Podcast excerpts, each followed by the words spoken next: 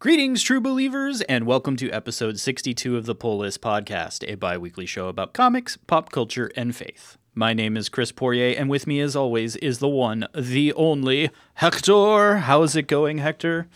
Oh, you know, just out here being the DJ Khaled of the nerdy geek world. And another one. And another one.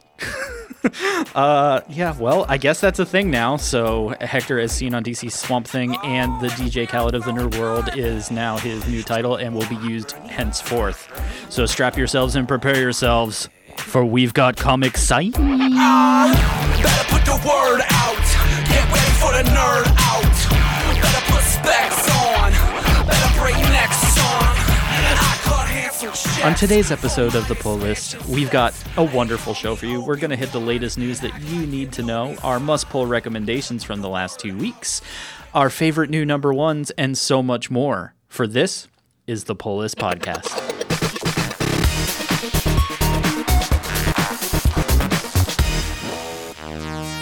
So, Hector, as we wander into the newsroom, I have exciting news as I am now not wandering into my closet, but our space here uh, at Columbus Got Game, our nonprofit that I'm running here in Columbus. So I feel like Is it's that one of those that- skill arcades where people gamble? What? Maybe? You know, I those like no. seedy things that look like neon gas stations where people go and play slot Right. machines. Is that Actually, what that we ha- we do have those here, and no, uh, that's a firm no. But it is slightly larger than a closet. Uh, I do have a door, but it now requires me to stand up and go to it to close it. So I'm sorry, I'm not going to be able to do that anymore. But um, it, it's good to be in a space that we've been working towards getting towards. So I guess that's like a self humble brag, but it's good. So pat self, we're doing it. Um, but news. So let's talk about the news in the comic book industry. Um, good news, everyone. I, yeah, I, I don't have anything to say about Penguin Random House's shipping because I guess that got mostly worked out because I didn't see hordes of angry retailers over the last two weeks. I So- will say that every shop that I associate with had their books late this week on all fronts. So just throwing Yes. that out there. Um, I think that's general shipping because yes, I know that DC did run late a few places and everything, but you know, I, I, I guess the new battle cry is supply chain. Um, and we'll just see how that plays out. And we do have a little news on that, but I'm going to save that for the wrap up. So let's get into some of the comic things that are going on. And right off the top, I'm going to get a bunch of you really excited, and then I'm going to pull the rug out from under you because clickbait on the internet is a thing, but it's still good. And that's Swamp Thing is getting a season two. Kind of, sort of but not what that article meant at all. What what it meant is the current run on DC Swamp Thing um, was designed to be a ten part mini, and it was going to end. But it was just so darn good, they've decided that they're going to take a short hiatus, and issue eleven is going to hit, and it's going to be continue to become an ongoing. So I guess the moral of the story is, if you have a really good Swamp Thing thing going on. So you had to put a comma there. Um, But not a man and the fans, right? The fans say lots of great stuff. Then apparently you get more of it, unless it's on television, and then you just get nothing, and it makes Hector sad. yes. It, it makes us all sad, but um, so yeah, sorry, buddy, if you saw that in the notes and you were like, "Yay!" Just just kidding. I did. Um, I but- literally um, almost texted the guy who runs the production for Swamp Thing here in Wilmington, and I'm like, "Is it happening?" And I'm like, "I should wait for the podcast." gonna wait for the ah Yep. yeah it, so good good good times literally says swamp thing gets second season and then you're like oh they mean season as in comic books which is not how that works but okay um but There's a, I guess the like other- a dozen yeah. better other ways to phrase that. right and it's clear that that was done that way so people would click on it and go yay i get more nope just just kidding oh um so yeah if you've been enjoying the current swamp thing run you're going to get more of it is the short answer to all of that and given dc comics current state the fear state waka waka um Which It- next nice issue have- is supposed to be the end of that for the Batman run. Oh thank goodness What? Um, Sorry. Um, Like I, I'm pretty sure I read Batman last night, and the end of it said to be concluded. oh, thank goodness. But there could be 20 comics between point A and point B. Um, because reasons. But I've not been reading any of the extended because that that just needs to end so we can move on. Um, with our wonderful DC lives. But more Swamp Thing is coming. Early 2022, I think February, they said, is when 11 will hit. Uh, switching gears over to the other side of the big two, Marvel has decided that the world needs more Iron Fist, um, except that it's going to be a new Iron Fist, or at least we know that it's not Danny Rand. And yeah, so I don't know about you. Uh, did you need more of the Iron Fist in in your Marvel reading? Um, I don't know. I don't know that I needed more Iron Fist in my Marvel reading. I felt like I needed more Iron Fist in like live action. I felt like Shang-Chi showed me very well what Iron Fist could be. Yeah, and uh, and it made me actually want a solid Iron Fist. Now I don't know if you saw as well, but one of the co-creators of the character of Iron Fist actually liked the Netflix version and stood by the casting. Sure. I mean, I didn't. I was probably one of the few people that didn't dislike the casting or how it went. That yeah, I get it. The first season was slow in general, but I felt like the second season they started to figure out what they needed to know. Um, we were getting the Daughters of the Dragon storyline and everything else. Is like, yeah, I want more of this. I'm okay with this. This is good. Um, so now that you know everybody's contracts from the Netflix era is starting to you know lapse and Disney Plus and MCU proper can start to consider their new realities, maybe we see something, maybe we don't. It's hard to say. Um, but either way, more Iron Fist is coming for reading, and maybe that the Disney machine and the MCU slash the Marvel machine is not stupid. They generally do things side by side on purpose, which means sometimes you can read into the tea leaves of um, publishing schedules, even if we haven't seen potential digital content or something else. So who knows? And this gives them an option potentially to recast, I suppose. If it's not Danny Rand, it's another person, then they can go a different direction if they choose to. So, question I mean, mark? Hawkeye has been Daredevil, so why not? I mean, here we are. Actually, my my one thought was that I want to see Shang Chi also be the Iron Fist. Was my f- desire. I want him to have the rings and the Iron Fist. That's what I want. I mean, that's another one of those in theory he could be. Yeah, he he could do the thing. So hold on to your hats, folks. It I guess flying fists and iron fury and all that good stuff is coming. Um, but we get to wait till February because, as we've talked about in other shows, welcome to the part of the year where the comic book industry tends to go slightly dormant until early of the following first quarter, and then just dumps a bunch of new stuff leading up to their big summer events and all that good stuff. So we'll see what sticks, we'll see what continues, and keep talking about all that cool stuff switching gears kind of slightly into the industry and stuff going on on industry side um, a few things of note kind of happened over the last couple weeks and one of those is if you didn't see it buried kind of in the news was that they're associated with Image Comics, but technically it's an independent organization. Um, the Comic Book Workers United Union. Um, that yes, a group of publishing side creatives and others have decided to unionize and Image is like cool we down um, and it seems random. Probably a bunch of people are like okay fine whatever. Artists you love your unions. Um, but this is kind of actually a pretty big deal for an industry that unfortunately creatives and people involved in the publishing side and the creative process are probably the ones that have gotten the short end of the stick the most. Um, so lots of people had lots of stuff to say, some supportive, some not so supportive, but there is this movement just kind of in general as we've seen over the last 3 months or so across the country of folks looking for better wages, better work conditions, etc. And that was not isolated to outside the comic industry.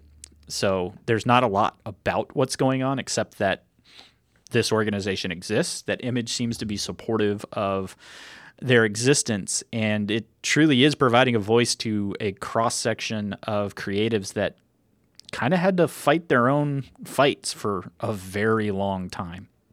So I think it's going to be interesting to see how that plays out, what that truly means for publisher side, what that means for creatives going forward. I don't know, but it's it's certainly a new concept to an industry that is, you know, 80 plus years old.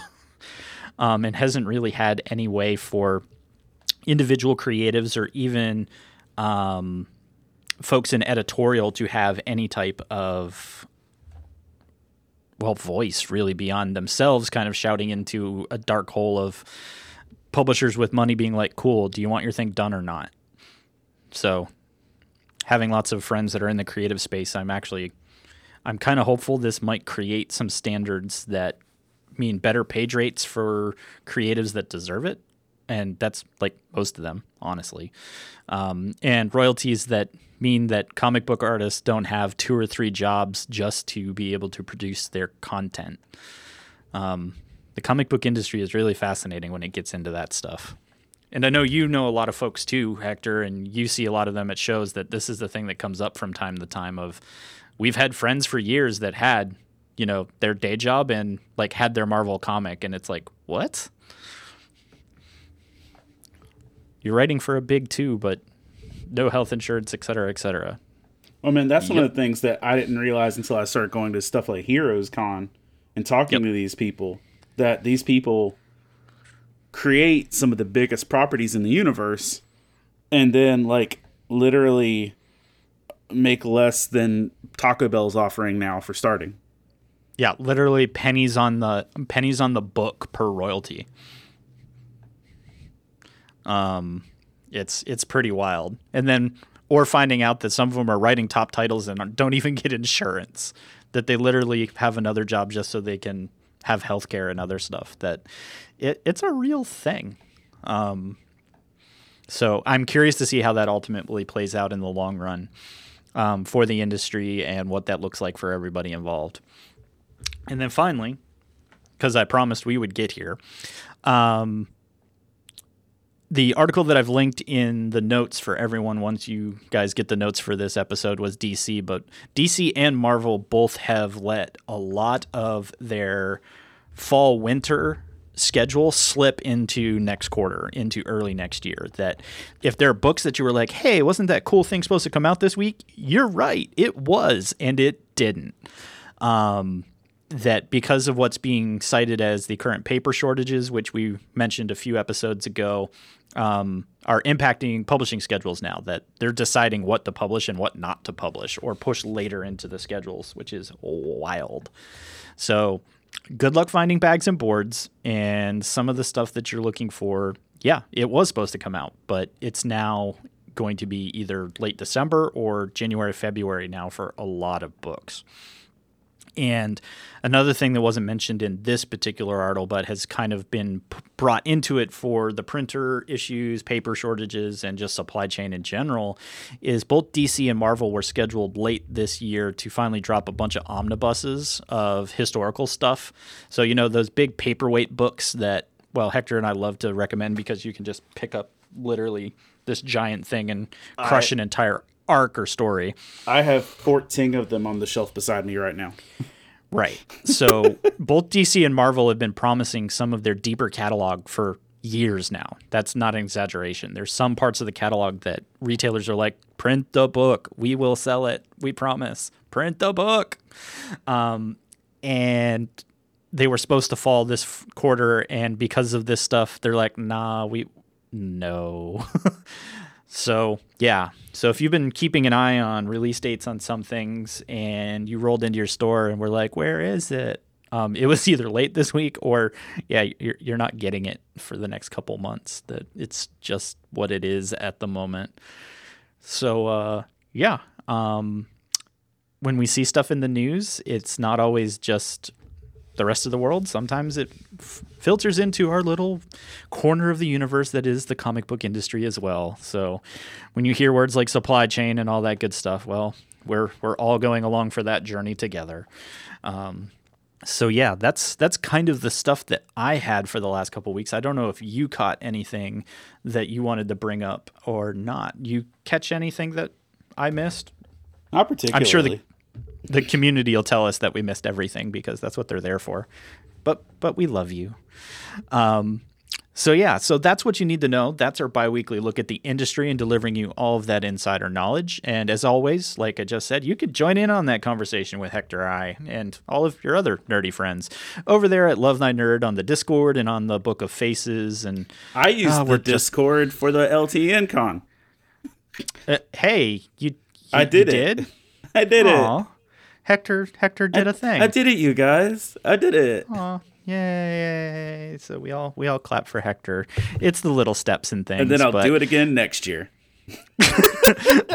All right. Well, you can catch me in the Discord occasionally, and both of us over the Facebook community. Tell us what you liked, what you hated, or um, probably what we missed this week. Uh, but it's a great time to be able to be together in community, and so that means we get to spend the rest of the show talking about those things that we love so dearly, those comics that we covet. We head to the store for to place in our I don't long boxes. because God said no. Oh well, you're not wrong, but I guess that's a good point. So so don't do that. Um, that that'd be bad recommendations from from your humble hosts. But enjoy. Next, Chris is going to say lust after your neighbor's wife, but you know, whatever. no. What? oh, man, I'm supposed to transition this into allowing you to talk. Wow. Okay. What's up, nerd? You digging this podcast? Well, the audio enjoyment doesn't end there. Visit LTNOnAir.com and make LTN Radio your new go to for the best Christian rock, rap, pop, and indie, as well as our exclusive LTN shows and podcasts, some of which air on the station before they're available anywhere else. Visit LTNOnAir.com to listen now and find the link to our app. Now back to the show. Yeah. So Hector, tell tell us about all of the comics that you're not coveting um, this week, but you really think others sh- should uh, grab and and add to their long box. Okay. Sorry, guys. I'm He's not jovial. sorry. look moderately. um, another one. Um, so I'm going to start out with uh, Wonder Girl number four. Ooh. Um, Wonder Girl has, you know, I've loved uh, this representation of Yara since like uh, the minute we got her in, um, you know, the future statey stuff. Um, right. Because she um, was spicy from the beginning. She was, and uh, she was great, and I've really enjoyed her um, stuff. Uh, but uh, this is her solo book, and I'll say this: it is not um, the most coherent storyline um, of all the books I'm reading or anything like that. Um, but it is good. It is a good investment story, and I'm gonna just throw this out there. This one is in my pulls not because just I enjoy this, but for the flippin' art alone. Um, this book is immaculately gorgeous. Um, Ooh. this is uh, supposed to take like show like uh, a long period of Yara's training to become the champion of Hera, and um, a lot of stuff's happening, but um, there are like maybe five double page spreads that show like I guess years worth of work for her. Um, but it's like experiences and stuff like that. And all of these spreads are like uh, monotone or really uniquely colored, but incredibly detailed images. Um, I would buy posters of all of these pages. Um, um, again, the story's good. It's not the best story you'll pick up in a comic book right now, but it very well may be the best art you'll pick up in a comic book right now. And I'm not saying that you only buy books for art's sake, but man, this is really, really gorgeous artwork. And that's, um, I'll buy this book as long as it's running. Um, but it's good. Also, you get some cute interaction with uh, the OG Wonder Girl and um, Artemis, uh, formerly of Ro- of Red Hood and the Outlaws with Yara. Ah, yes. So I'm a big Artemis fan because of Red Hood and the Outlaws, and I miss seeing her interact with those guys. But this is a nice substitute. So there's that. But I strongly recommend if you just really enjoy dope art, at least walk through your local comic book shop and browse this book if they let you. You know, Until somebody throws something at you and is like, "Stop it! We're not a library." yes, there's that. Um, I honestly assumed I'm going to jump over to Nightwing. Um, I honestly assumed I wouldn't be putting Nightwing in my pulls because it's a Fear State tie-in, and I'm still Right. really, really mad that a fantastic Nightwing story got record skipped to do a Fear State tie-in. Um, but that being said, of all the Fear State tie-ins, this one's the most well done. Um, I guess that says something for the creative team that they survived the rep- the record Oh. skip. and by the way, um, the the creative team apologizes for it in the story through the characters. Oh my goodness. Like, um, so this Fear Street, ti- Fear Street. I'm sorry, I'm going R.L. Stine. Um, that's what I think every time. Um, this Fear State tie-in uh has um Barbara getting in trouble with the Oracle stuff, like when Fear State kicks off, and so Dick comes to rescue her. In in a sense, um, Right, like And it turn- does. yeah, and it turns into a Nightwing story, but it's really much more of a Barbara Gordon story. Um, and uh, also involving which is now called the Batgirls, which, if you haven't been reading uh, Batman proper stuff for a while, um, there is a new label for the Birds of Prey style girls that are attached to Barbara. And now Barbara, Stephanie, and Cass are all referred to as the Batgirls. And I believe that book is coming early next year. I, Yeah, I- I believe that's all very specific. Yeah. And just like there's a Robins book. Um so I mean but I love Cass. Uh I think her rebranding as Orphan was brilliant. Um but uh either way, in this book there's a line where um where Barb is like he's here because of me when he had literally just started the best chapter of his life. And i ha- and because of this he's pulled away it's like you can literally see tom taylor saying i'm mad that this is happening but here's what i got Uh, so if, if, Oh if you- wow. I mean, it's just it literally reads like Tom Taylor is apologizing to the reader, um, for having to My do bad. this. My bad. But that being said, uh, you get some good Barbara interaction, and I'll say this: um, there was a moment in the book because you know I wasn't exactly on guard reading this, and there was one of those page turn moments where I turned the page and my heart stopped. Um, where I literally exhaled and didn't breathe for a second as I read quickly to finish the next couple panels. Um, and like literally my breath was held and i was having i was like i literally caused me a panic moment um and if for no other reason tom taylor talking to the audience and the fact it was good enough to actually impact me i put it in my pulls for that um and so that's a factor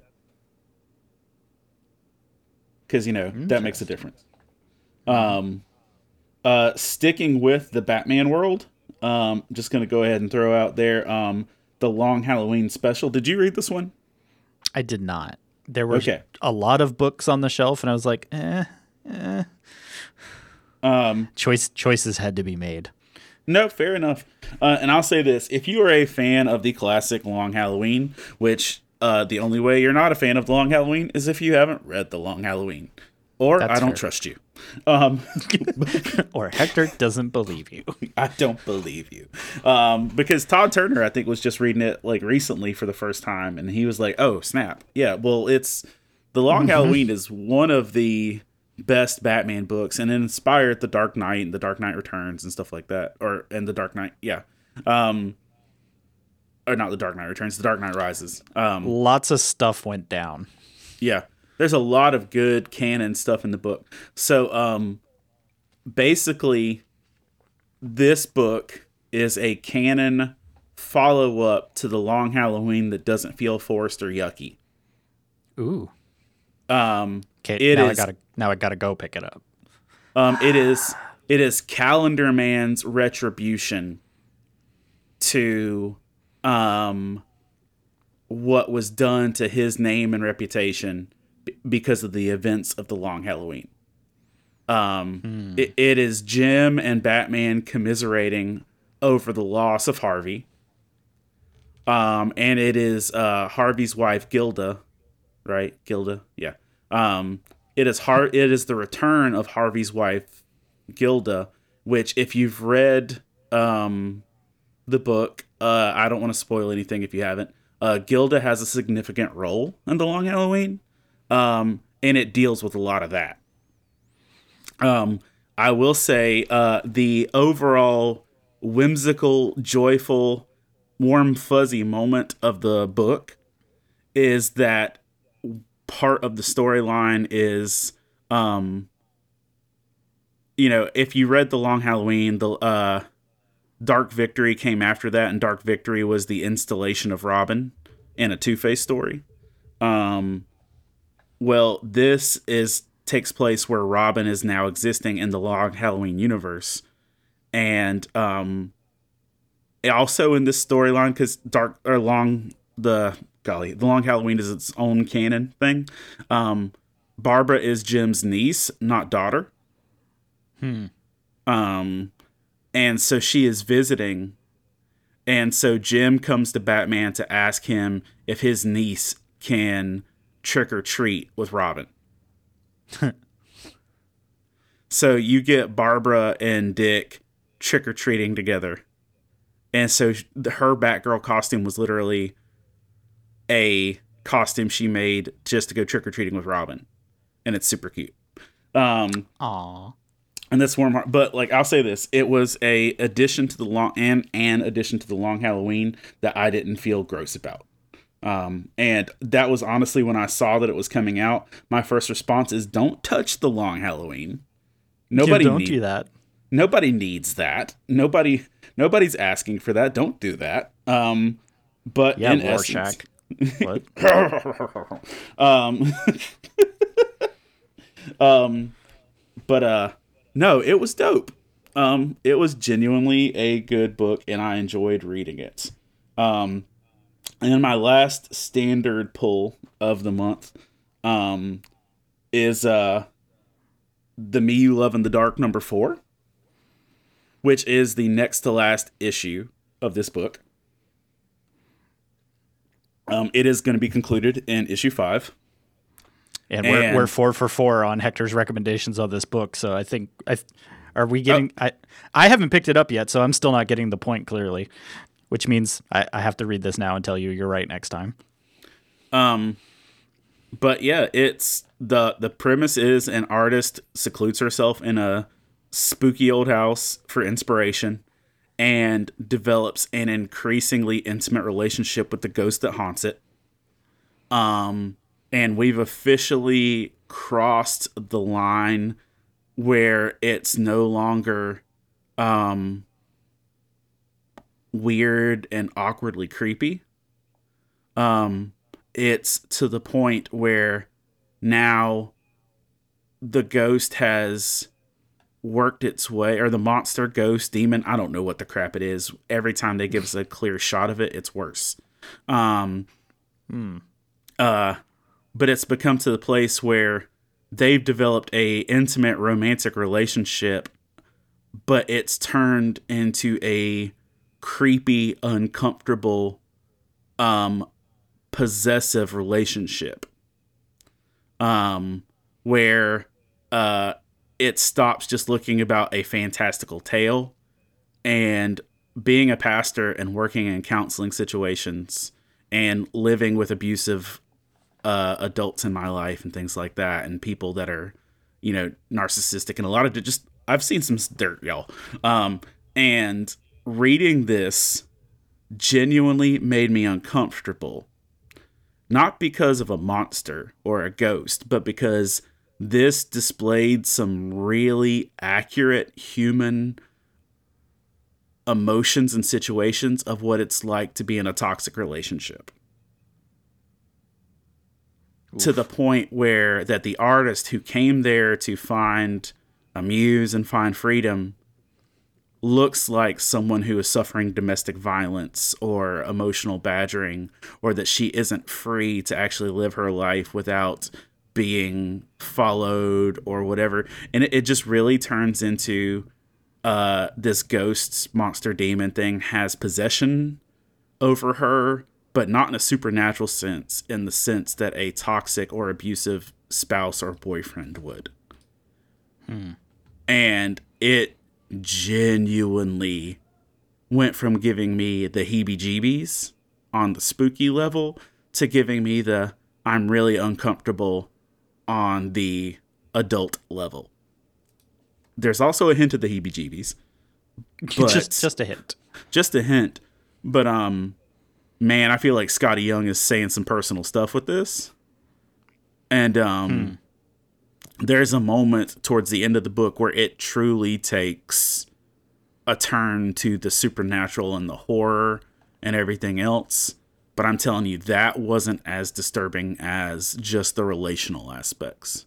So I this is a four issues of this, and I've felt perfectly satisfied recommending it every time. I still do.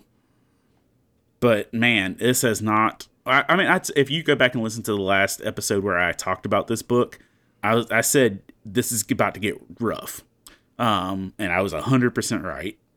And I don't know how this will end, but I don't think it'll be good. I mean, it'll be good in terms of good writing, good storytelling, but I don't I don't see this as being sunshine and bubbles.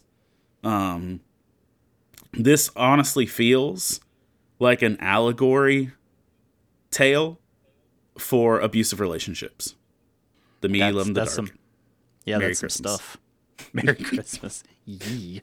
What's which I'm sad too, by the way, because you know we are, you know, as you're going to talk about, like I don't think the next, the final issue of this book will be out in December. Or the the last issue of this book, I think, drops December first, so we won't have a pull list after that until like February. Um, Yeah, Keep that in mind. Yes, our our our fall winter break approacheth, um, and we'll cover that towards the the end of the show, just to remind you folks, but prepare you as well so because we you'll care. you'll probably hear me in February coming back to say this was dope or not or whatever. So yeah, go on. All right, let's see. Um, yeah, all my all my books are spoopy or kind of drag downers, except for maybe one as well. So yeah, that's good. This is the feel good episode. So I have a lot of number ones, but there were some big number ones this week, and we're definitely going to get to those because Hector's like, yes, because I mean, looking at the Marvel shelf the last two weeks, with a lot of the X titles and everything else being out, there's not a lot being published by Marvel. So between reschedulings and everything, I was like, cool, I'm here. Stuff happened. Um, Mara- this wasn't on my pulls, but I did enjoy Marauders 25. Carry on. Aw. there you go. Um, Image had a couple new things out, but the one that kind of landed on my stuff as is an interesting book is a book from Chip Zdarsky called Newburn, which is pretty much um, it's a police procedural. Um, it's kind of noirish. Um, it's literally about a retired cop that becomes a private investigator that appears to be working for at least one mafia family, if not two mafia families. Um, so he's the fixer. And so far, the setup in number one is literally that that he's the guy that can show up at a crime scene and be like, cool, got it. And then he walks away, and the cops are like, well, what the crap was that? And then he like solves everything by the end of the the issue kind of thing and then sets up the longer running story. So uh it it's it's interesting art. It's kind of cool. It's not heavy noir. It actually has lots of color in it, but it is very much like the grizzled veteran cop becomes private eye that works for the mafia story, and there, there's there's a market for that. um, and it's Chip Zdarsky, which has me sitting here going, "This isn't what it looks like." Either either Chip has just established that for me, um, or he's going to write up a straight up story and go, "Huh, see, I can do that." Um, so I don't hate it. Uh, if you're into that kind of thing, there's a lot of like noir and police procedural kind of like it, it's very throwback because a lot of comics started here um, in the crime story and the the noir and crime thriller that it was horror stories and this were kind of where comics started. Um, it wasn't. It was romance, crime, and and stabby scary was where comics really started before the superhero um, crowd kind of came along. And there's kind of a throwback going on right now. Um, so if you're into it or you want to be into it, Newburn was kind of a fun uh, journey. I'll pick up more to see what happens. That if Chip's just telling a straight up story, or if I'm gonna get a crazy Chip Zdarsky, um, you know, you just never know with Chip, and it's completely fair. He's in this book just like he did in Crossover. He put himself towards the end of the book, and it's like I see what you did, sorta, kind of. Um, so yeah. Speaking um of the one book that's kind of the happy-ish story in my pulls, uh, Moon Knight number four. Moon Knight is still delightfully Moon Knight, I did enjoy this one. right? Um, that after the last one, I was like, oh no, don't go, don't get super lost in this story of fighting the other fist of Khonshu and all that stuff. Let's let's not let's not get lost here. Um, he reunites with his his good buddy um, from the West Coast Avengers, uh, Tigra, because that happened. Yep, that happened. Um, but it wasn't terrible CGI. Um, it was it was quite good, and they solve kind of an intermittent mystery to kind of things going on. He's still seeing his therapist and dealing with all the wonderful stuff that comes with um, having multiple personalities and battling kind of the world in darkness and being the hand and well, sorry, can't say hand, fist uh, of Khonshu and and owning the night and everything. So it was a filler, but I think it's a good filler to re-ground us in what the Moon Knight um, universe is supposed to be or what it currently is, and more and more people are picking it up. Issue number three actually went to multiple reprintings, even though nothing happened in that book. Um, I point that out because usually when that happens, it's speculators like, oh, it's an appearance of, a death of. Nope, it's just everyone finally figured out that Moon Knight's kind of good and they should be reading it. Um, so good stuff. Um, if you're I will s- into just, yeah, go for it. I was just gonna say, um, there was some a lot of the storyline of this one was uh, fixated around uh, Moon Knight's finances. Yes. Um, and that was a big plot point. But uh, Moon Knight has some really good dialogue in that on um, that like nothing good has ever come from a wealthy priest. And I was like, ooh, Yeah. And he was like, all this, all this money means nothing. It's about what I'm doing and the mission. He, th- there was a really good conversation because they're like, ah, we're taking all your money. You're just a dude in a suit. And he's like, uh huh. Yeah, and- yup. and uh, I'm gonna post some of those uh, screenshots in my Insta and stuff later. So yeah, I thought that was pretty good um, because he's like, cool, do that thing. Let me know how it works out. And he, the guy's like, but, but you're supposed to care. And he's like, nope. Sorry, fam. Um, uh, next book. Uh, yes. Hellboy had two books come out over the last two weeks. Um, Hellboy kind of comes out in minis now. It's either a single issue, ones and twos, but uh, I think this is a five parter that just It started. It's a it's a four or a five, and it's the Bones of Giants. And so BPRD Hellboy, um, they're called in on this thing out on a frosty tundra, and um, uh, they find this hammer that seems really familiar um, from lore, and nobody can seem to pick it up. Everyone's tried to pick up this hammer that no one knows anything about mysteriously. Um, Also, lightning is involved. right, lightning struck the individual that was holding it at the time, and crispied, crispy crittered him. And they're like, so everyone's like, cool. So you can't pick up the hammer, huh? And all of us are literally screaming internally at this point because it it, it it's the thing. It, it it is. It's Thor's hammer. We're gonna do Thor. Um, and it is. And Hellboy walks over and picks it up and does the. You mean this? Which I'm not. I'm gonna say, for for a for a Hellboy book, I I just I it wasn't it wasn't Cap um, picking up the hammer squeals, but it was equally, of course, Hellboy is worthy. Um, but by the end of the first book, he finds out that he now can't put it down. And we've got four more books to go on this journey of why the Hammer has chosen Hellboy to protect Midgard, and he has a few visions that kind of allude to this. So, uh, Hellboy is going heavy in Norse uh, for the holiday season, and I am all about it. Um, Hellboy is always interesting to me because it pulls from a lot of tales throughout history, myths, etc., and they dabble in all the crossing paths. So I'm really curious where this one's going to go because it's really well established lore. Um,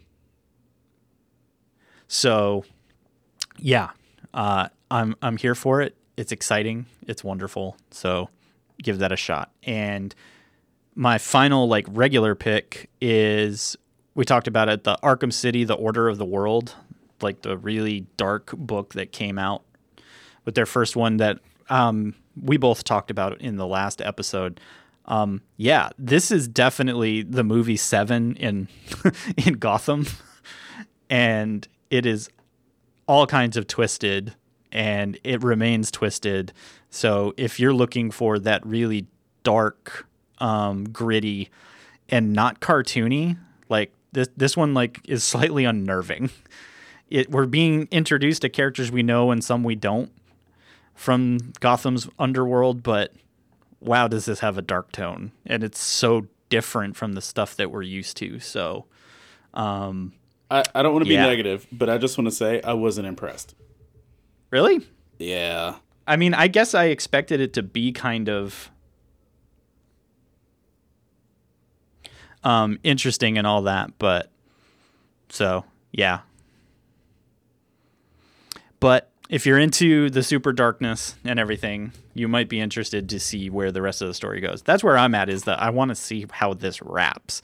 If it just becomes broody and dark and everything for another book, then you're probably right. That's probably where I'll lose interest. Um, but that's where I'm at for that. And I know we're here for for the big um, number ones, and I know Hector's like super excite. Nope, So- you got it. I really n- no, not at all. Um, cause yeah, let's shift over and talk about the number ones because there was there was some stuff.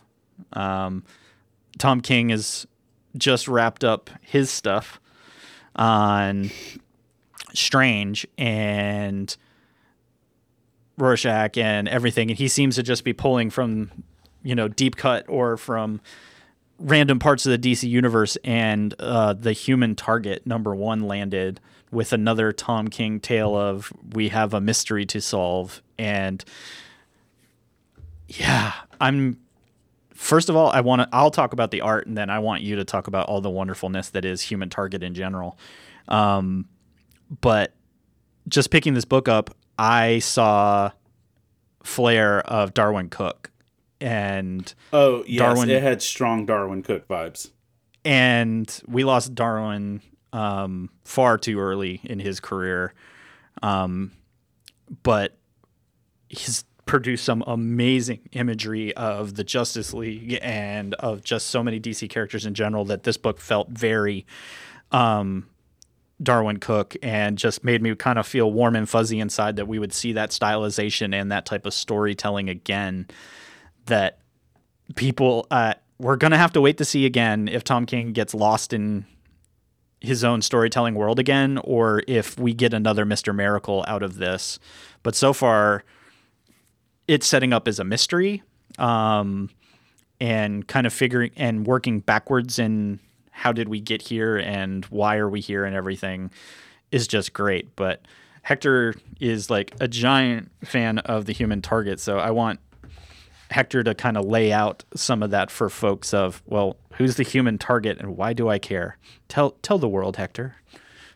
So, Human Target uh, is an old DC property, um, but beyond that, like, and this is one of those I enjoyed. It's rare that you hear me say a superhero show is better than a book in some ways or another. Um, but uh, Human Target was a dope show to me. Um, was a Fox show, uh, but the basic concept is it's a spy type industry thing where uh, you hire this guy Chase. Um, this Chase, right? Chance. You hire this guy Chance to basically put himself in the line of danger for your sake. Um, and uh, usually that comes out in good stuff. Now, one of the cool things about this, about the series, the like TV series, which if you want to Netflix it or look for it or whatever else, I, and you like general action stuff, you won't be disappointed. Um, but it was uh, they jumped on the train of Jackie Earle Haley existing um, in the early late 2000s like around the time that uh, the Watchmen movie was dropping and uh, beyond that like uh, you know when Jackie Earle Haley was also Freddy Krueger like everybody was trying to like cast him and stuff and he got to play basically a really cool psychopathic dude in the in Human Target and he kind of made the show um, there's also uh, actors that are veteran actors from like Luther and Torchwood and a lot of other nerd stuff. So if you enjoy nerdy action stuff, Fox actually made a really good show with it. Um, but you know that also led back into comics, and you know I branched back from the comics into that. Um, and I'll say this on the book: it's a you know, uh, and then I'll you know, toss it back to you. Like I, uh,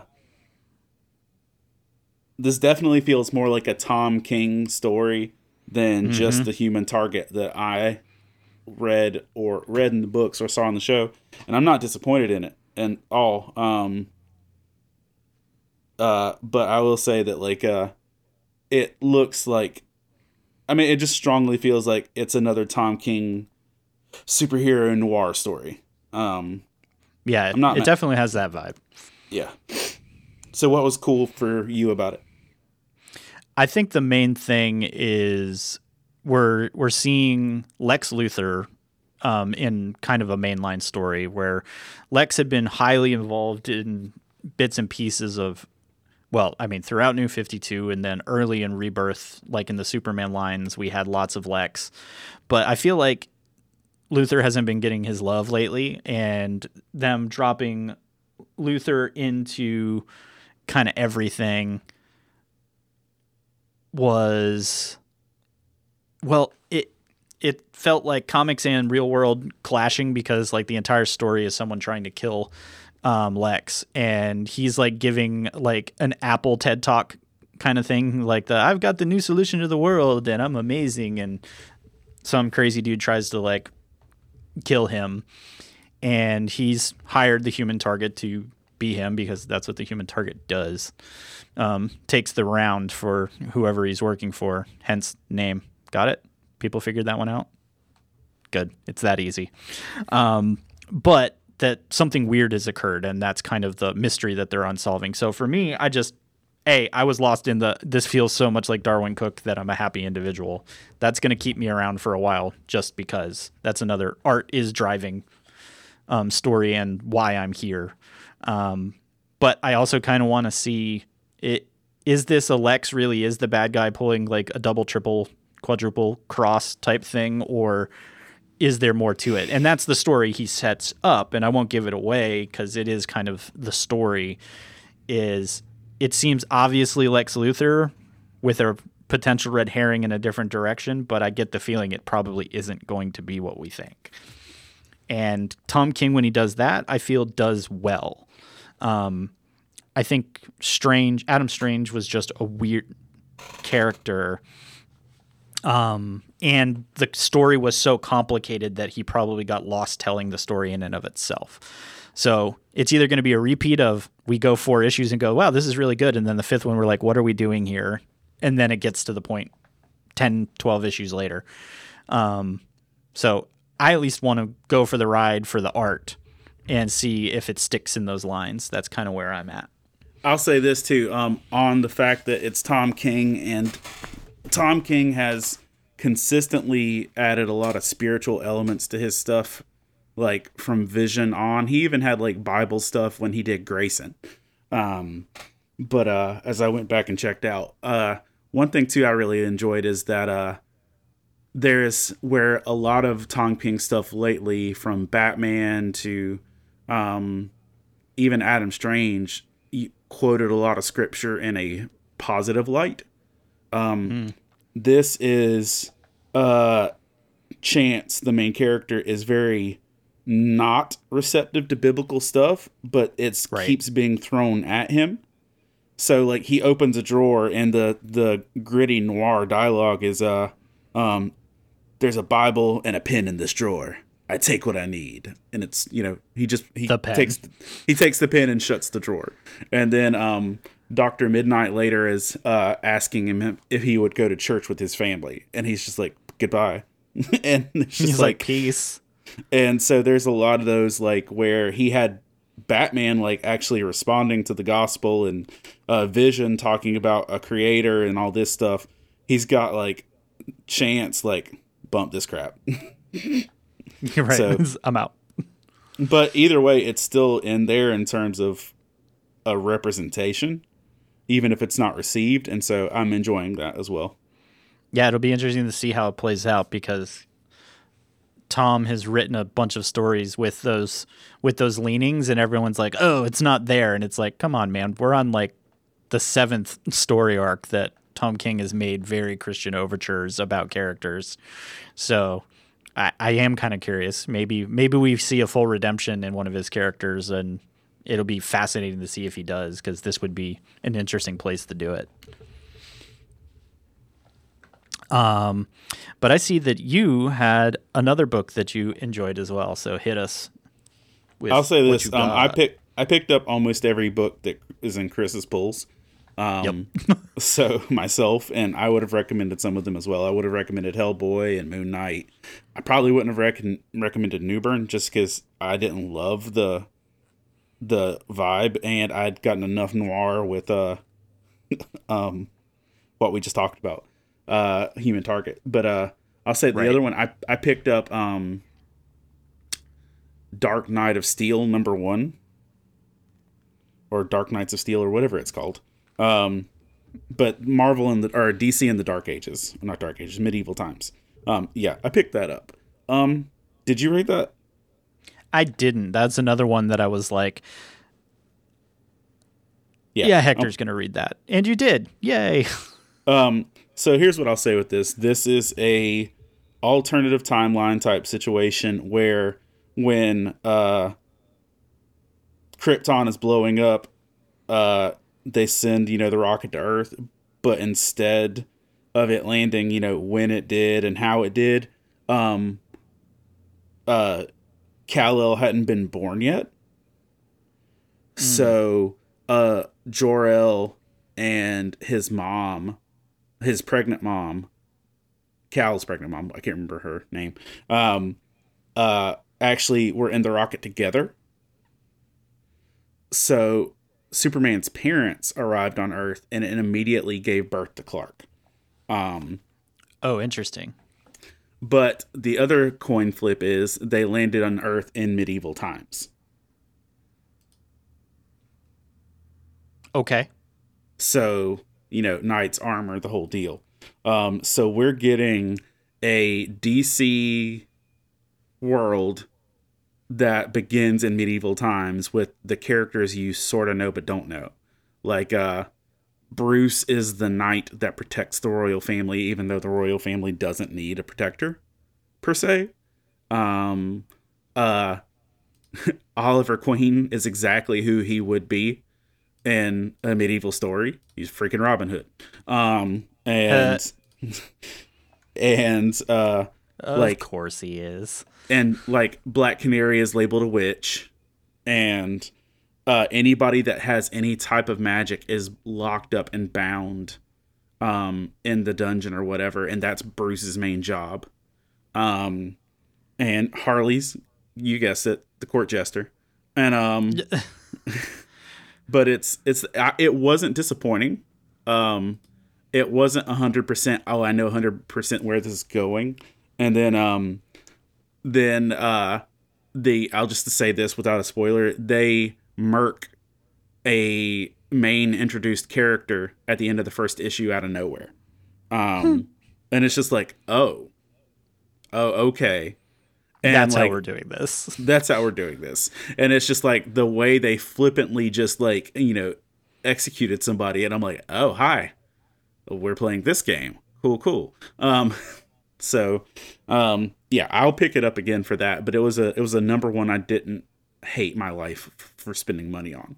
I didn't plan on buying it, um but I was also like, "Eh, why not?" Um but I it, I didn't regret it immediately. There you have it, folks. Hector's number one. He didn't regret it this time. This time. This Um, time. Uh, but yeah, so that's the thing. That's the thing. Yeah. And And that's yeah, go I was ahead. good. I was gonna say there's one more thing too. Like I just realized it because thinking ahead with our calendars and stuff of when stuff is gonna come out. Um, before the next episode of the pull list drops, um, my first comic book I've written for will drop too. Um, I for y'all if I don't know if I've actually mentioned the full deets of it or whatever. Um, uh, Danny Quick's book Ace Blade. Uh, there's an issue coming out uh, on the. It's an indie book, so it's not coming out with proper street dates or whatever. But it's coming out on the 14th. Will be available to purchase online or whatever. Um, and uh, it's a 42 page story, I think. But I wrote a four page mini story that's in the book. So it's a Ace Blade number five villain season, and I wrote as a- published. that's published. Um, and uh, it's my pub- published comic book debut. Um, and uh, it's a four page story about a superhero issue inspired by Batman the Animated Series and Outcast. There you go. Okay, that's a thing. So yeah, as Hector alluded, we will be entering our seasonal break over the holidays uh, after the next episode. So we, this episode is now over, episode 62, but episode 63 will be our 2021 year in review. So we will be preparing diligently to wrap up this short season and enter our break so that we can prepare to come back with another wonderful season early next year. So just be aware, know that's going on, but that's going to do it for us here at the Pull List Podcast. Episode 62 is now in the books and now in your ears. Hector and I want to thank you for choosing us as your primary comic book knowledge factory on a near weekly basis. So don't leave us hanging. Rate and review the show on your favorite podcasting app of choice. We're on the iTunes, Spotify, Stitcher Radio, the interwebs, you know, the interwebs, or as Zuckerberg likes to say, the metaverse, and so many other places. So, you know, no, yeah, all right. Well, thanks for listening, everyone, and remember, kids, read more more, comics. comics. I'm gonna take all seven continents of the game of risk. The master of epic duel. I can fit